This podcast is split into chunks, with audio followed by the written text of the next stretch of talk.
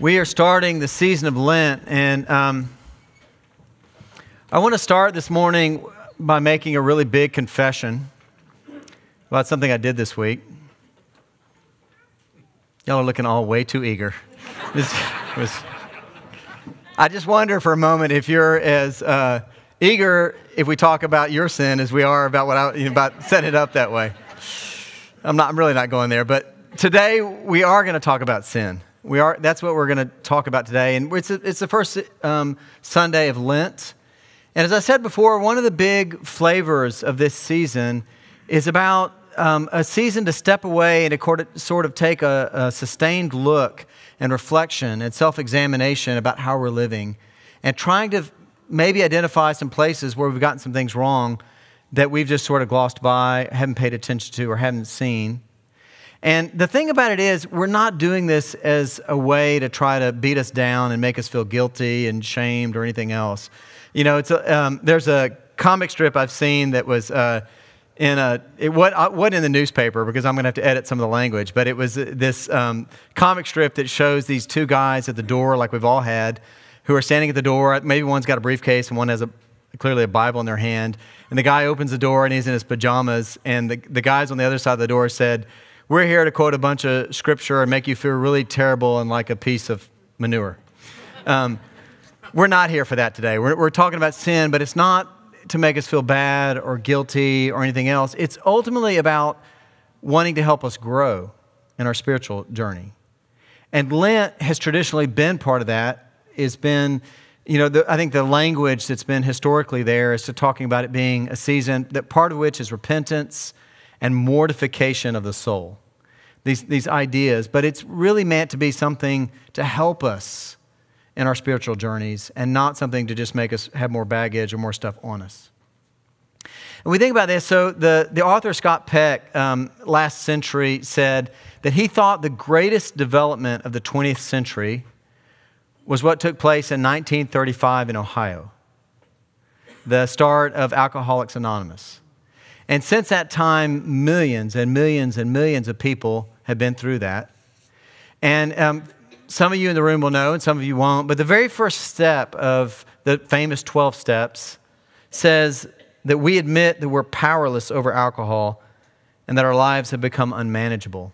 And even though it started, um, that whole deal started in a Christian context, um, there have been a whole bunch of churches in recent times today that have taken it and said, we're going to make it even more Christ centered.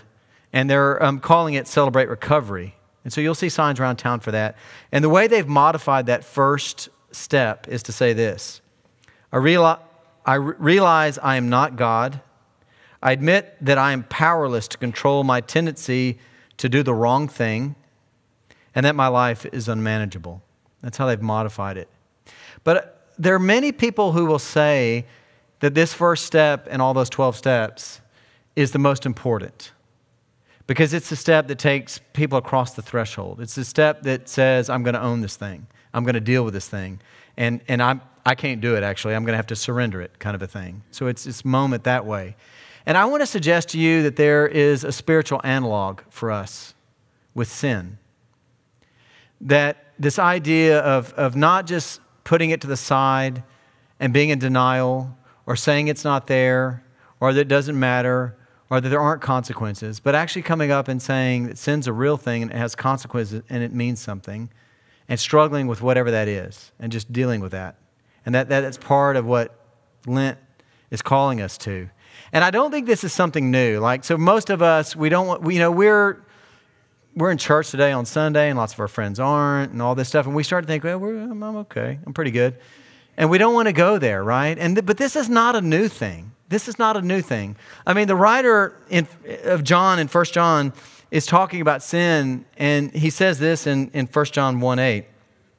He says, If we say that we have no sin, we deceive ourselves, and the truth is not in us. This idea that if we say we're sinless or we don't have sin or whatever, we're just out to lunch on this. And Paul, when he's first writing this letter to the Romans, he hadn't been there yet. So he's writing to people he's not even met, most likely, and he's telling them up front, hey, we're all sinners. Everybody's sinned. We're all sinners. We all get stuff, stuff wrong. And that's just part of what it, what it means to live, right? And I feel it necessary to say, notwithstanding the joke I started with, that I'm a sinner. Like, I want to say up front, I'm a big sinner. Like, I get lots of things wrong. But I, I don't think, you know, and the church has been funny about this because a lot of times with pastors, if they, if they get caught certainly in a big sin, they're thrown out. But, but it's crazy because very few pastors want to st- stand up and say, I'm a sinner. I want to stand up at least, at least once a year and say, I'm a big sinner. And it's not that I don't love God, because to me, it's a lot like it is with my children, right? I tell my children that I tell them up front, my goal in life is to raise you to be men of, men of character. That's, that's what I'm about. But I have some times where I've had to come to them and say, and apologize to them because I've done something that hasn't modeled that. Like I've done something where I've had to say, I'm all about teaching you to be men of character, but what I did was not, that wasn't right. You know, I apologize for what I've done. It wasn't that I didn't love them, it wasn't that I wasn't trying to do the right thing. It's just I got some stuff wrong. And I think that's kind of the way, the, kind of the way it goes. And for those of you who are taking notes on the sermon and you've already written the big words scandal with Father Bob this way, you know, St. Paul, who wrote three fourths of the New Testament, at one place says, I'm the chief of sinners. He tells all the people he's writing to, I'm chief, the chief sinner. Like so, and they didn't throw him out, but he, but I'm the chief sinner because he wanted everybody to know that. This is part of part of what we go through. Right? Unless you sit there all smug saying, Well, I'm up on Father Bob today. I think all of us, all of us are sinners. I mean, scripture says that, but we all are. And I saw a study that came out in 2017. I'm pretty sure it was done by Columbia University, with what I'll tell you in a minute. But it was fascinating because they were, they were focusing on people's um, deep secrets that they're ashamed about, right? And what they said, and I don't, I don't, I, don't, I can't quote to you right, right now what the, how, how big the pool was. But what they said was within this pool, the average person had 13 um, really deep secrets as they regarded it, five of which they said they have never told anyone else whatsoever what these um, secrets were. And what was interesting to me was they went on from there to um, talk about what, the, what that means. And the people who admitted that they had these kind of secrets, they did these experiments where they asked them to reflect on that, and then they had them go do some other stuff. And they found that when people were thinking about their secrets, that, that they literally had a physical sense of weight being on them. And the way they did this in this experiment was they had um, different control groups, and this the group that has been reminded about their secrets to come look at some um, hill that was angled and asking them how steep it was. And all the people carrying the secrets generally said it was much steeper because they, they, they, were carrying extra stuff. It's kind of what they were saying. So we, have, we I think we carry these burdens. And, and so part of Lent, when I talk about it being something to grow, it's not just about, like I said, not making us feel bad, but it's about trying to get this stuff off our back so that we can experience more of the freedom more of the love, more of the relationship that God has for us. And uh, one final thing on this study that I thought was interesting um, is that they, in the course of doing these interviews or their survey work and all this, they listed out what some of the main secrets were. This is what the, the list said that for many people, it was certain lies they had told. For some people, it was harming someone. Others, it was they'd done the secret drug use or theft or violating trusts or sexual infidelity or the one that I've been thinking about all week secret hobbies. Like, what, what is that? what is that? I've been thinking, I, I have no clue what that is. And it's better if I don't dwell on it too long. But if you've got a secret hobby, I'm going to leave that with you. I have no clue what that is. But all of us have sinned. And I think so when we think about this for a minute, we're, we're in good company. Everybody in this room has sinned. We're all sinners. We're all in good company. But I think the temptation and risk is that we become callous to it, or we somehow think, yeah, I'm in the boat with everybody, and we don't make anything of it. But part of the season of Lent is saying, don't have that calloused attitude. We want to come back and, and say, and look at, the, at our sin straight up and say it matters and it has consequences. And to, this is not the sermon today, but every time we look at a, the cross, we have to be aware that it's our sinfulness that has Jesus on the cross. Now, we, I'm not going into all the different theories of atonement and all the different um, theories about why Jesus is on the cross, but we're clear in saying that Jesus is on the cross because of our sin. There are consequences to our sin. And there are consequences to our sin in our relationship with God in general. And so the more we can sort of um, continue to come down this path of less and less sin, the better we're going to be. We're never going to be free of sin, but we want to stay on a journey, ebbs and flows, of making progress on this, right? And part of this is owning it, right? So, I mean, like, the, the, the wanted to make the title today Sin, but I didn't think you'd come. So, I, we, we made it Owning and Growing, which is really where we're going. But, but this first step is owning it, right? That we, that we are sinners this way. And I think Jesus is really clear on that. Because, you know, there's a passage in Scripture where Jesus says, you know, he, he sort of has this image that he's a physician and he's come for those who are sick. And if you're not sick, you're not in that line. And I think there's a real sense in what Jesus is also saying, you know, faith only speaks to you when, when you're ready to, to go to that place. And, and the Beatitudes in, in Matthew 5, when it says, Blessed are the poor in spirit, for theirs is the kingdom of heaven. I think what the blessed are the poor in spirit are the people who know they're poor in their spirit, the people who know they're needy, the people who know they're broken, the people who know they're sinful and in need of this. And then I think faith begins to speak. But before then, I think if you don't think you need a physician, if you don't think you've got anything wrong, I don't know that it has anything to say.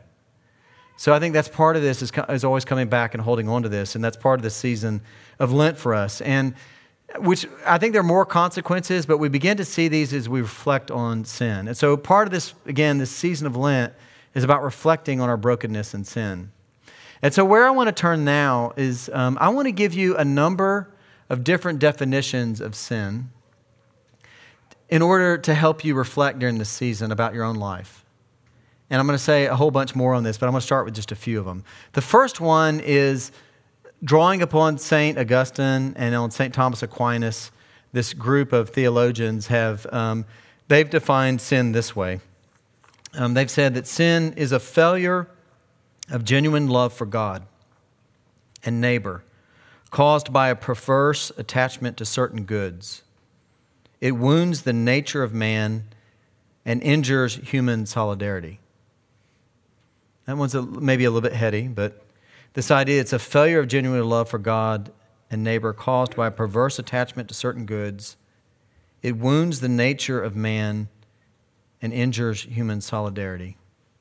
I'm going to give you a couple more uh, of these to think about. The one I always fall back to, so if you've been with me for a while, I know you've heard me say this before, but the very, and I don't know if it's the law of primacy for the educators in the room, the first thing you learn, but when I first had moral theology as a freshman in high school, Sister Digna taught us that sin was anything that alienates us from God, from our fellow humans, or from our true selves.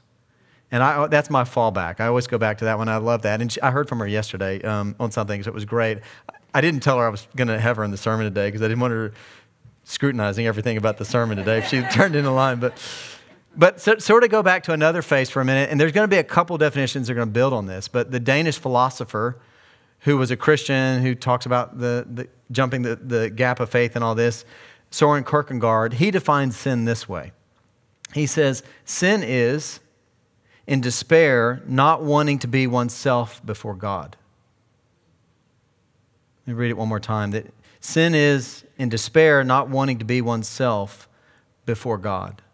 That it, it's hiding. It goes back to this Genesis thing. It's an immediate, part of it is an immediate, it's tied up with whatever you're doing, but it's not wanting to be your real self in front of God.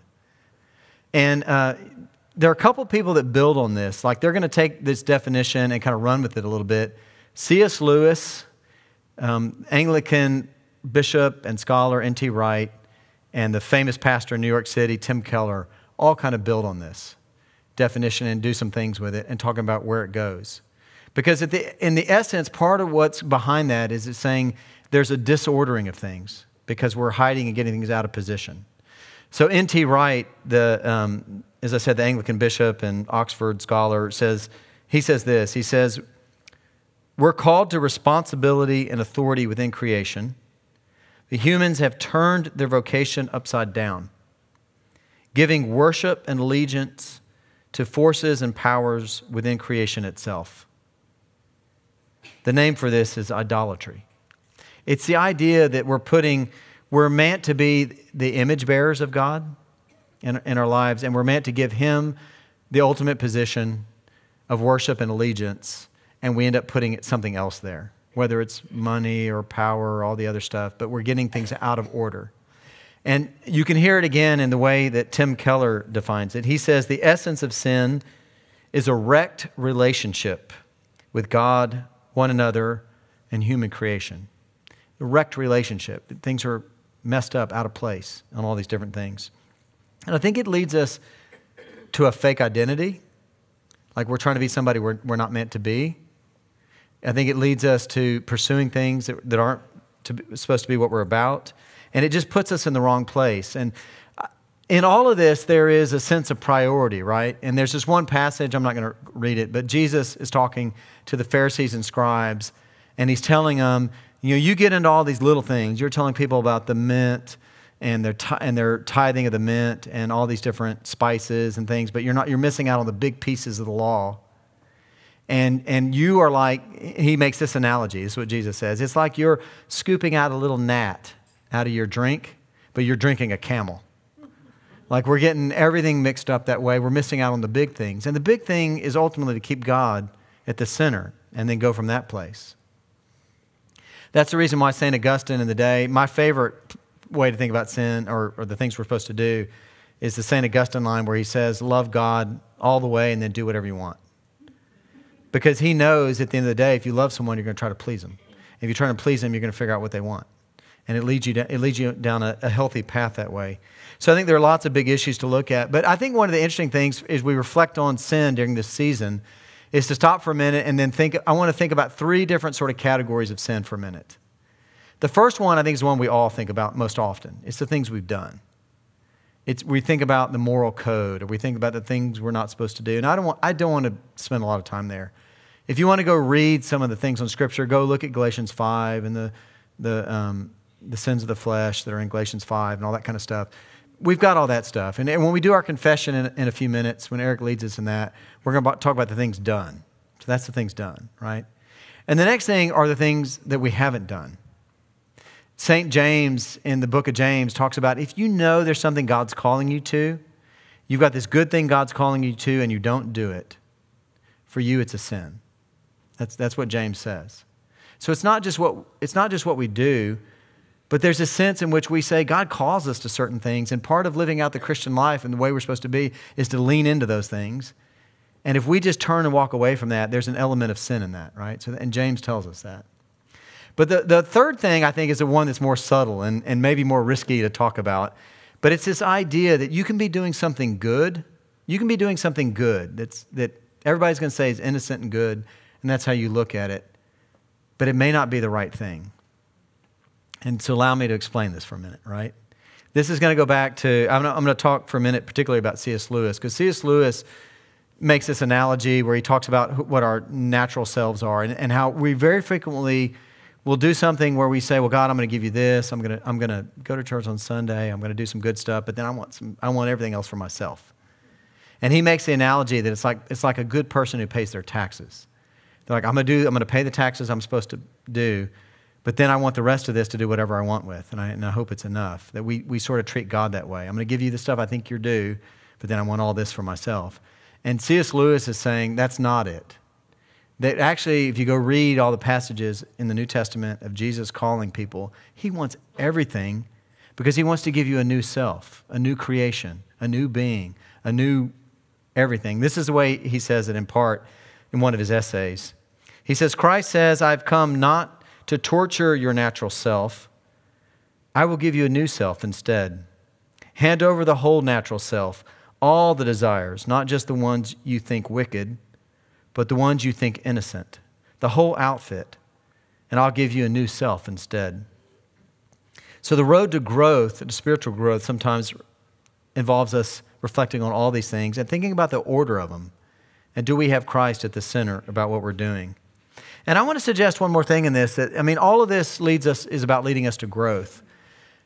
But I want to say one more thing is that it, it, it's a difficult task. And I know it's an analogy and a hyperbole and all this other stuff, but I want to go back to that passage that Jesus says. Many of you in the room are familiar with it, where Jesus is talking about looking at the sin of other people. And he's saying, you know, don't look at somebody and say you got a speck in your eye when you got this big old log hanging out of your eye. But if you ever stop to think about that person, like that person didn't know they had a log hanging out of their eye. And I think it's that way with us too, right? I think we have a lot of sin that may be ginormous, like a log hanging out of our eye, and we don't even see it. We're not even, like, it's not even irritating us, you know, and this thing's hanging out of our, out of our heads right now. And I think that's part of the task. We get so wrapped up in our sin, we don't even see stuff. Part of the season of Lent is trying to go deeper and, and not just doing the stuff we do each week, but, a, but asking us to examine and think about the ways that we are, have taken in things that are not what God wants in our lives, where we've gotten things misordered, out of whack. Maybe things where we're participating in sins and in, in ways we don't think about. Sort of this goes into institutional sins and like whether we're going along with the flow on some stuff where everybody's doing it, but it's not right. All these different levels of sin to reflect on and just ask the deeper questions about where we're, where we're getting into sin and all this, right?